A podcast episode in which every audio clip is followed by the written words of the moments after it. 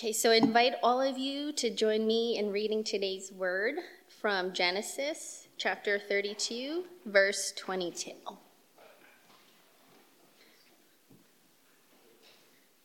The same night he arose and took his two wives, his two female servants, and his eleven children, and crossed the ford of the Jabbok. He took them and sent them across the stream and everything else that he had. And Jacob was left alone. And a man wrestled with him until the breaking of the day. When the man saw that he did not prevail against Jacob, he touched his hip socket, and Jacob's hip was put out of joint as he wrestled with him. Then he said, Let me go, for the day has broken. But Jacob said, I will not let you go unless you bless me. And he said to him, What is your name? And he said, Jacob. Then he said, Your name shall no longer be called Jacob, but Israel for you have striven with God and with men, and have prevailed. Then Jacob asked him, Please tell me your name. But he said, Why is it that you ask my name? And there he blessed him.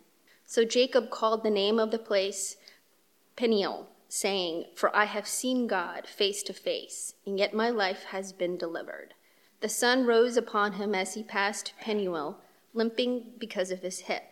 Therefore, to this day, the people of Israel do not eat the sinew of the thigh that is on the hip socket, because he touched the socket of Jacob's hip on the sinew of the thigh.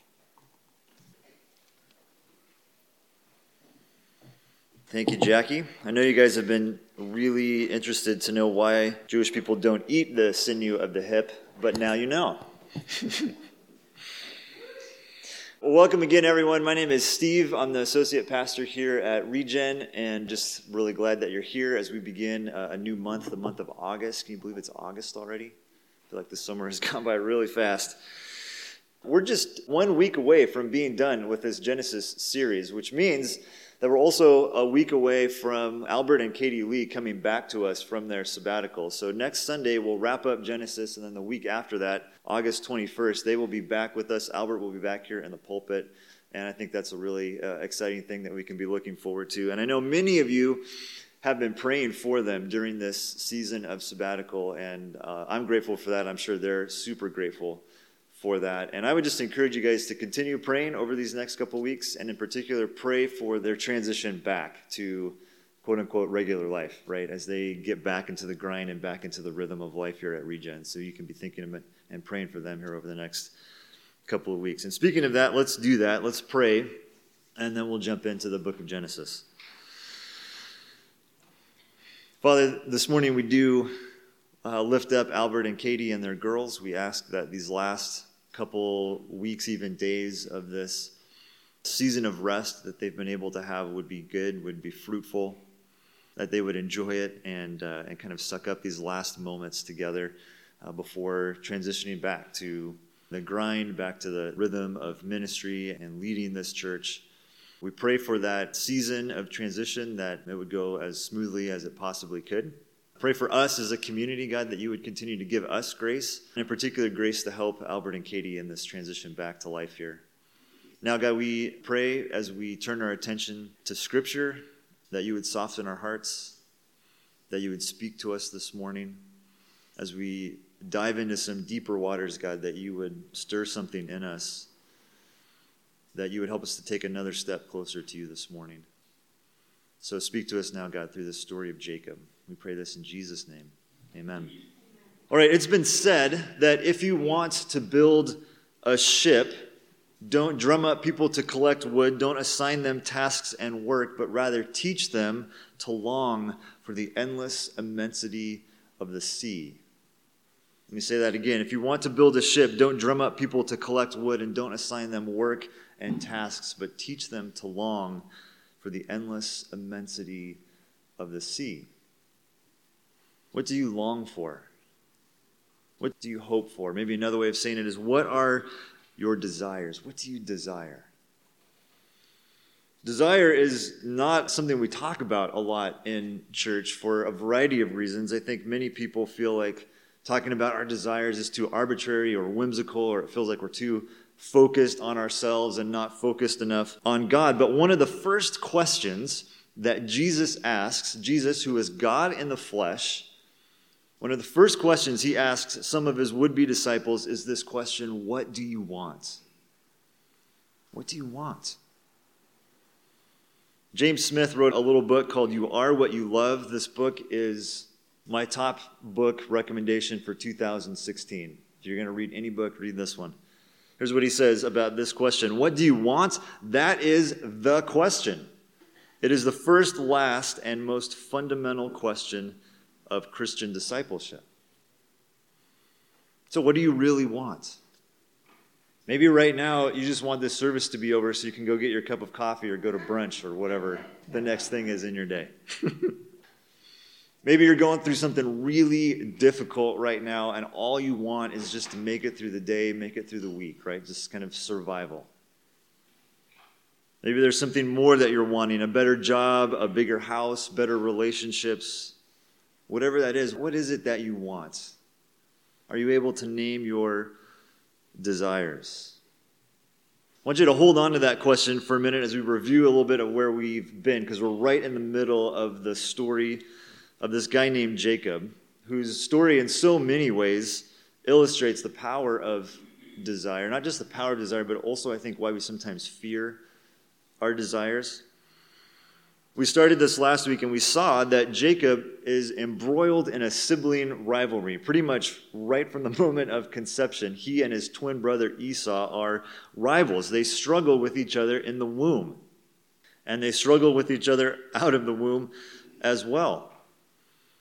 They struggle with the favoritism of their parents. Remember, Rebecca, the mom, loves Jacob, Isaac, the father, loves Esau and they struggle with their desires.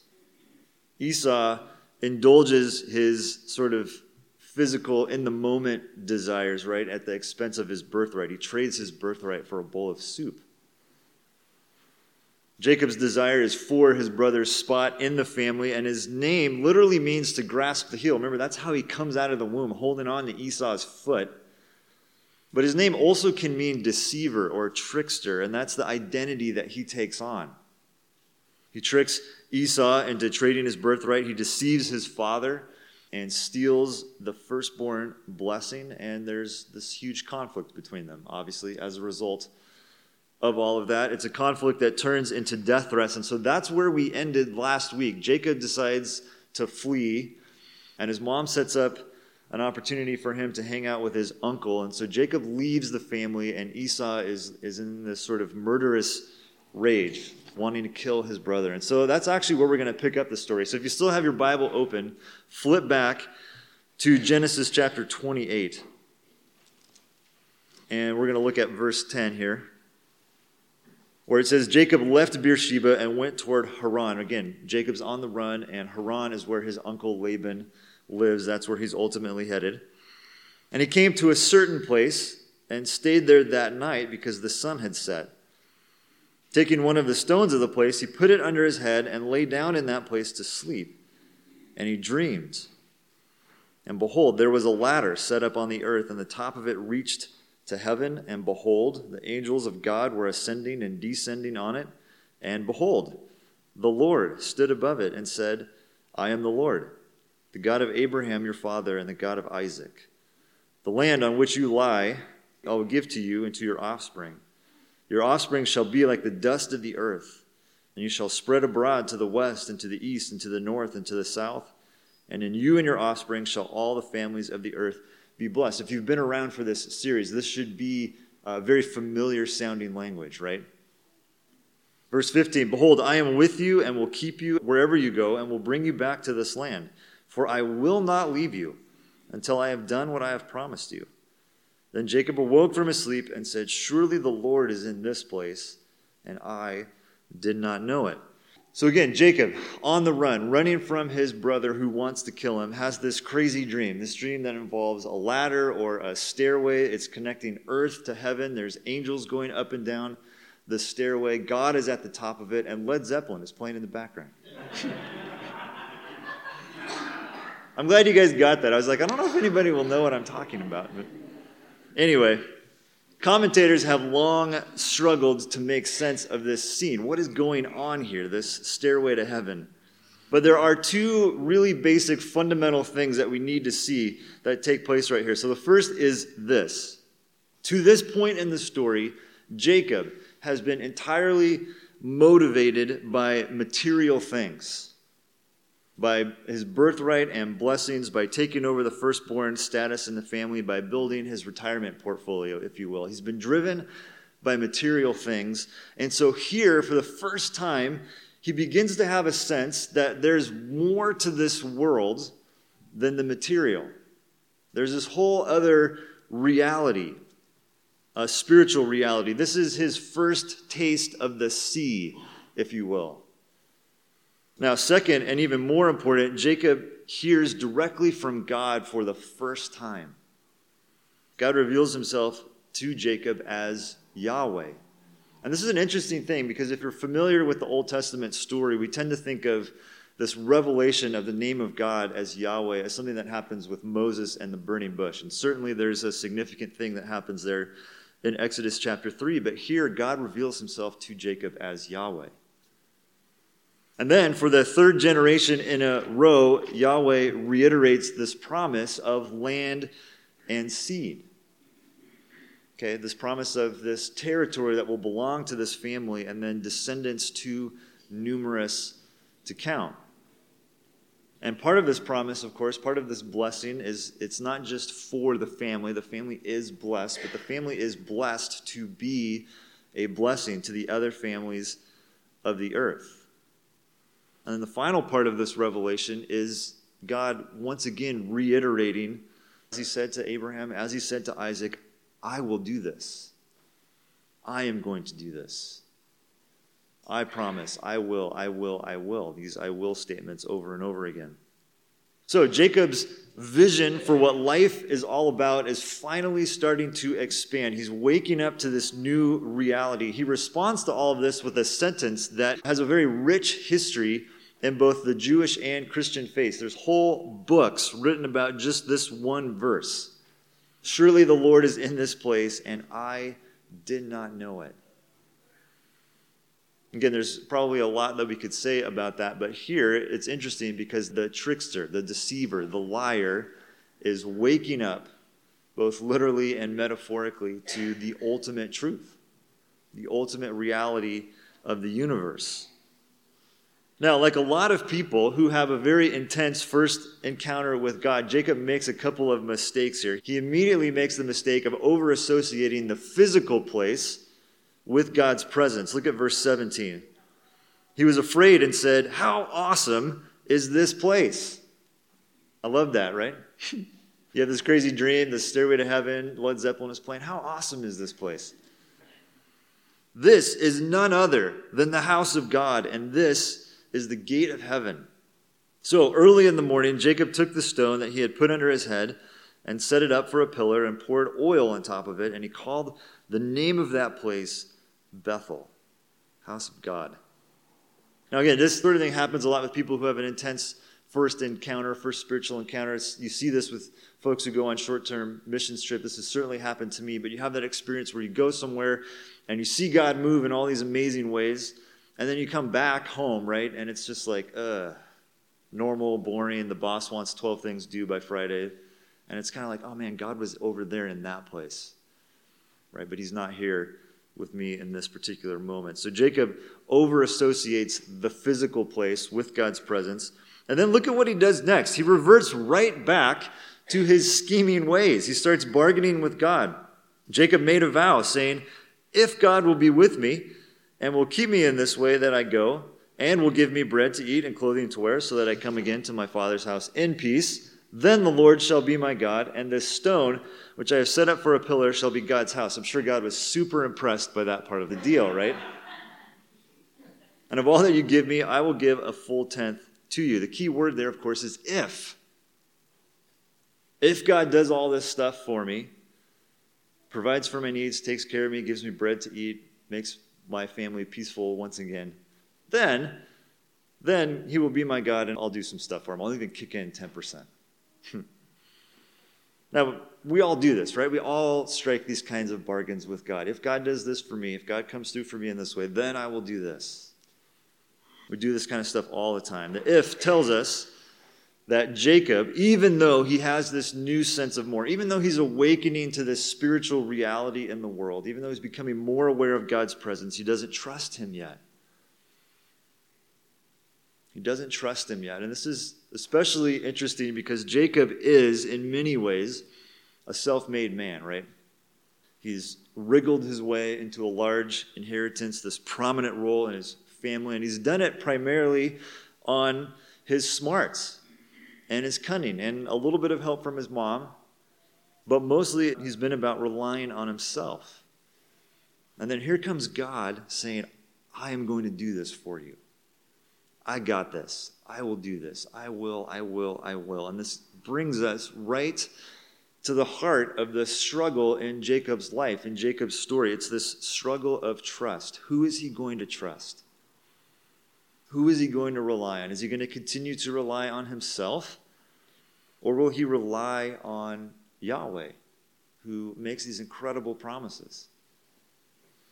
So let's see what happens next. Look at Genesis chapter 29. Jacob continues on his journey. He spots a well near his uncle's land, and he sees that there's some shepherds there watering their sheep, and so he approaches them to ask if they know where his uncle is. How can he find his uncle Laban? Well, they know where he is, and they also point out that one of his daughters is on her way there at that particular moment. Well, he was still talking to them. This is verse 9. Rachel came with her father's sheep, for she was a shepherd. Now, this is a total side note but I think it's an interesting thing to point out. Shepherding, from what we understand from historical records and even from Scripture itself, is a male dominated profession. And so Rachel is actually the only female shepherd mentioned in the Bible. So here's a woman who is working in a man's world, and by all accounts, as you read through the story, she's doing fairly well, running her father's business. Now, it's foolish to draw too much from one verse, to draw a large conclusion from any particular one verse, but a lot of times Scripture is criticized for being oppressive to women or being regressive in some way in its view of women. And yet, when you look at the full breadth of Scripture, when you look at the full picture that it presents, you see these kinds of things again and again and again. These kind of typical male female roles turned upside down. And this is another great example of that Rachel the shepherd. Now, back to the story. Verse 10 When Jacob saw Rachel, the daughter of his uncle Laban, and Laban's sheep, he went over and rolled the stone away from the mouth of the well and watered his uncle's sheep. Now, when you do a deep study of the Hebrew here and you kind of break down the grammar and all this kind of stuff, and you look at what this means, here's the literal translation of verse 10. Jacob thought Rachel was a babe and tries to impress her with his feats of strength. That's really what it says in the Hebrew. Went to seminary to learn how to do that. Jacob now, though, is much more interested in being with Laban, right? This whole like running away from Esau is turning out to look pretty good for him. And we begin to see his desires shift here from these material pursuits to relational pursuits.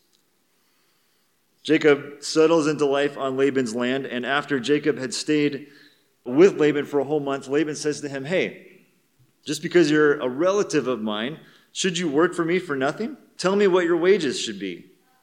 Now, Laban had two daughters. The name of the older was Leah, the name of the younger was Rachel. Leah had weak eyes, but Rachel had a lovely figure and was beautiful. Jacob was in love with Rachel and said, I'll work for you seven years in return for your younger daughter, Rachel. Now, let's be honest here. We've all done weird stuff for relationships, right? We've all changed how we dress or how we talk. We've pretended to like things that we don't really like. We've put ourselves in odd situations to impress someone, but work for seven years for free? That's way up there. What I think this shows us, again, is Jacob's disordered desires. Verse 20 informs us that Jacob is so twitterpated, he's so head over heels for Rachel that these seven years go by like a few days. And then look at verse 21. Jacob says, after the seven years is up, Give me my wife. My time is completed. I want to make love to her. Not very subtle, right?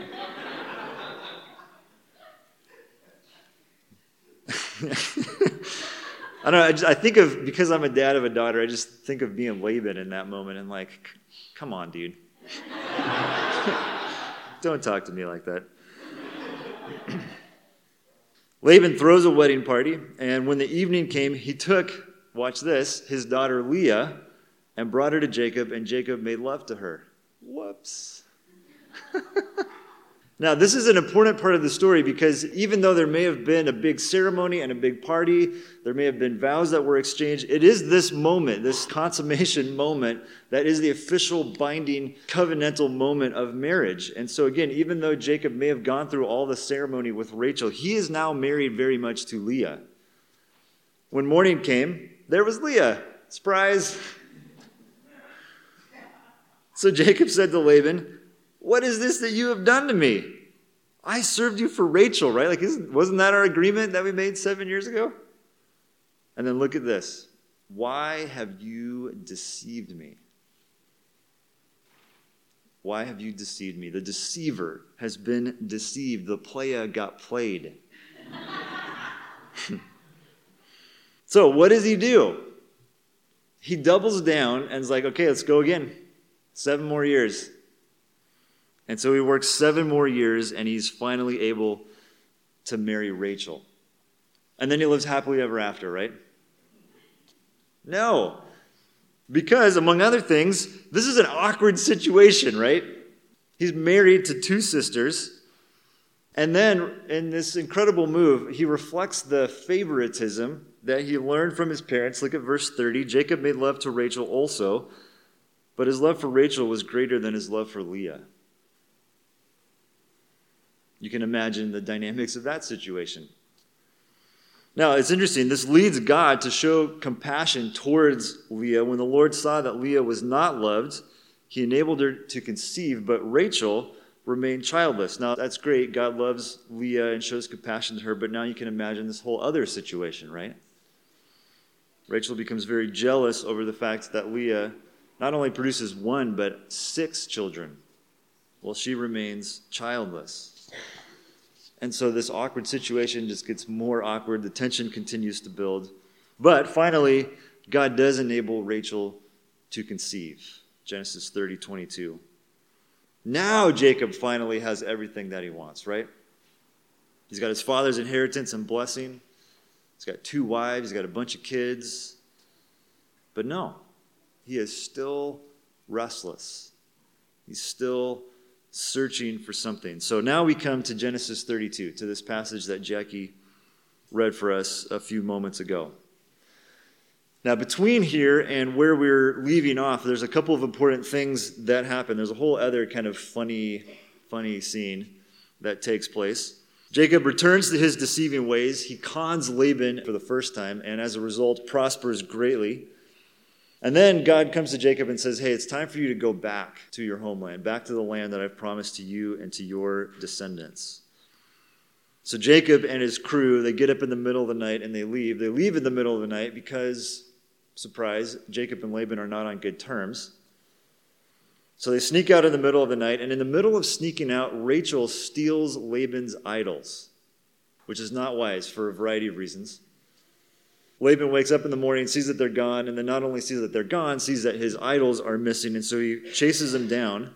And there's this sort of funny face off between these two con men, right? These two liars. Jacob has no idea that Rachel has stolen the idols, and Laban is accusing him of stealing them. He's like, No, I didn't. And he's like, Yes, you did. And it's actually Rachel who gets them out of this situation. She has a deception of her own, a con of her own that she uses to get them out of that. And remarkably, Laban and Jacob part ways peacefully. The beginning of Genesis 32 starts with Jacob preparing to meet his brother Esau, who he assumes all these years later still wants to kill him. So here's where we do need to give Jacob a little bit of credit.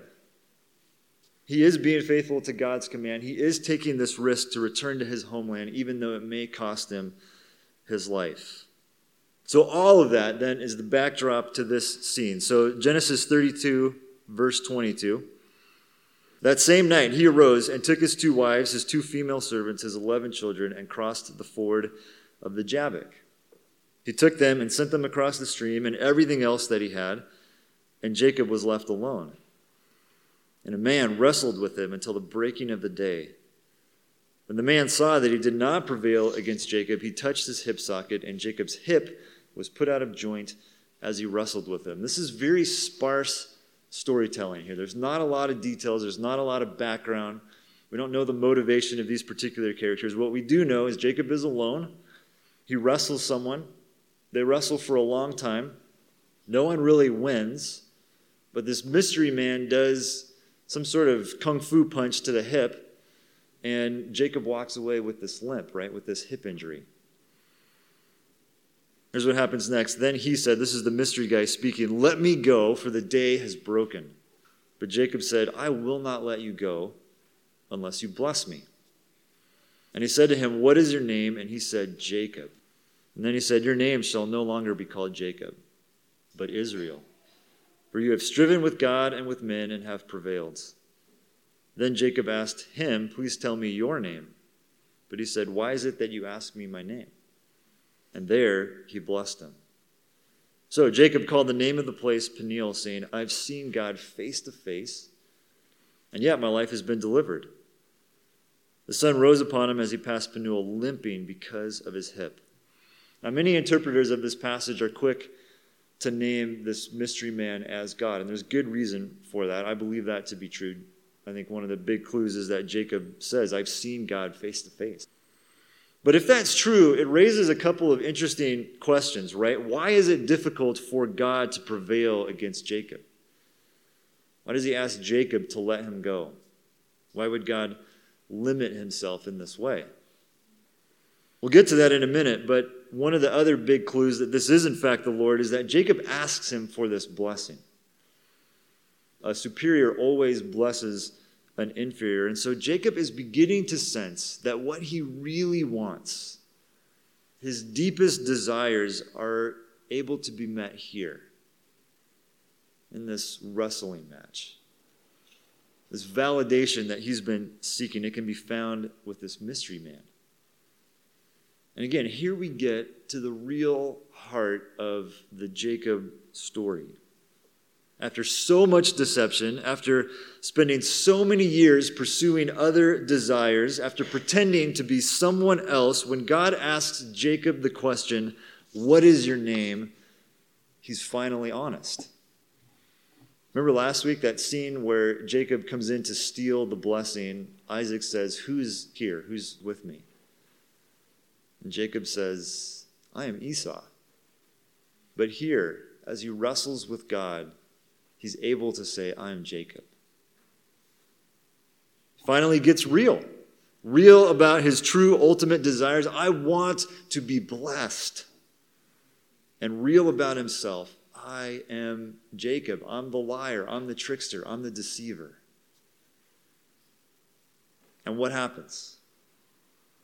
Transformation. God changes his name from Jacob to Israel, meaning he struggles with God. That struggle obviously plays out dramatically here in this wrestling scene, but it's really been going on Jacob's whole life. This struggle between self reliance and God reliance. Mostly, Jacob has trusted himself, relied on himself, right? His wits, his schemes to get the things that he wanted, his wealth, and his wives. But here, in this wrestling match, in this desire to be blessed by God, not by his father, not by his accomplishments, but by Yahweh. It's here that he experiences God in a profound way and he discovers the true object of his longing. There's a couple of places where we see grace in this story. The first is that God wrestles with him. This goes back to that question why would God limit himself in this way? God engages him, God does not wipe him out. God lovingly limits himself so that Jacob can work this stuff out. And there's also grace in that Jacob is left here with a limp. And that might seem counterintuitive, but this limp will remind him day in and day out that he cannot rely on himself, can't rely on his own strength, that there's more to this world than the material, and that wrestling with God, this real authentic encounter with Yahweh, it leaves you different than you were before.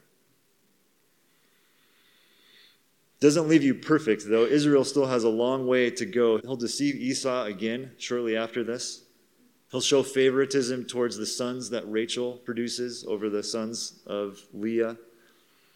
This process is not done. The wrestling match isn't over just because the sun has come up, but he is different. He is a changed man.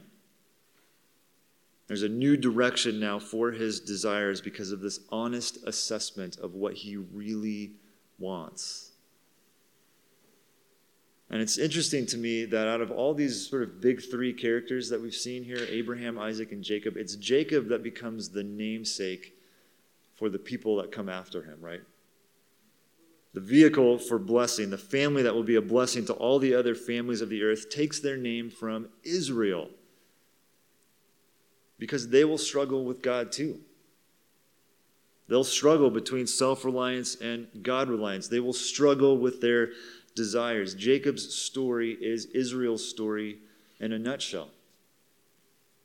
And if we're being honest, Jacob's story is our story too. Now, this is kind of a hard thing to admit. Maybe this is just me, but Jacob is one of the least likable characters in all of Scripture. So the question is, what do we do with this? What do we do with Jacob's story, who is clearly very important to the bigger picture of what God is doing, right? Well, I think, first of all, Jacob is an example that God uses everybody. God uses all kinds of people. Jacob, to me, is a lot like the people Jesus calls to be his first disciples, right? Not necessarily the people you would pick first, not the folks with the best resumes. Sometimes we think of that as sort of a Jesus New Testament phenomenon, but that is always how God works. God has always used anyone to fulfill his purposes. Second, we see God's gentle grace all over this story. God appears to Jacob in these two really dramatic, incredible ways, and then he kind of recedes into the background in the rest of the story, but his fingerprints are all over this. God is there behind the scenes taking care of Esau. God is there behind the scenes blessing Leah when she is overlooked. God is there behind the scenes helping all these different women conceive after years of barrenness. And God is there redeeming the mess that Jacob makes over and over and over again. And even in these two dramatic appearances that God makes in the story, we still see his gentle grace here. He allows Jacob to bargain with them, to make this silly vow, and he wrestles with them. God limits himself in order to be with Jacob, to walk with him through this process of discovering what he really desires and where he can ultimately find the answer to his restlessness. St. Augustine wrote, Our hearts are restless until they rest in you. And you here, of course, refers to God. I don't know if there's a character in Scripture that captures that idea better than Jacob. And then, last but not least, this is, I think, one of the most interesting parts of the story. If Jacob does have a redeeming quality, it's that ultimately he's an example of the importance of being honest. Ironically, the deceiver is most commendable for his honesty. Jacob seeks validation in all kinds of places, but it is when he can finally be honest with himself and with God that he meets God in this unique way. And again, I love the transformation in his name. He struggles with God because how many of us struggle with God? How many of us struggle with naming our true desires? How many of us seek validation in all kinds of places that leave us tired and exhausted? How many of us resonate with that deep restlessness that Jacob has? Jesus says, Come to me, all who labor and are heavy laden, and I will give you rest. That's the gospel. Jesus does the work for us. Come to me, all who labor and are heavy laden, and I will give you rest. So let's end where we began. What do you want? What are your deepest desires? What are you restless for? What are you pursuing? Have you found rest? Have you found true validation? What do you want? Let's pray.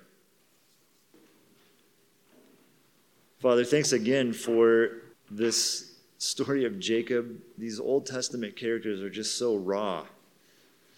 And it's difficult sometimes even to make them look good, but I don't know that that's the point, God. I think the point is that your grace is present in the midst of these stories, in the midst of the lives of these characters. No matter what they do, no matter how much they blow it or get off track, you are still there with them. So, God, this morning as we ponder the story of Jacob, may we also think deeply about what it is that we really, truly, actually want. We seek and pursue all kinds of different things, and yet Scripture again and again shows and even tells us that our deepest longings can only be satisfied in you. So, Father, I pray for those of us here this morning who are tired because we've been pursuing all kinds of other things, God, that we would begin to end those pursuits and begin to seek you first. I pray for those this morning who have maybe never made that step, never taken that step, that they would take that step even now, even this morning, God, to begin putting their trust in you. Begin naming their deepest desire as your validation, your blessing in their life. And God, we're so grateful for the gentle grace that you show, not just to Jacob, but to each and every one of us as you call us back to you, back to relationship with you. May we know and experience your grace in our lives this morning. We pray all this in Jesus' name. Amen.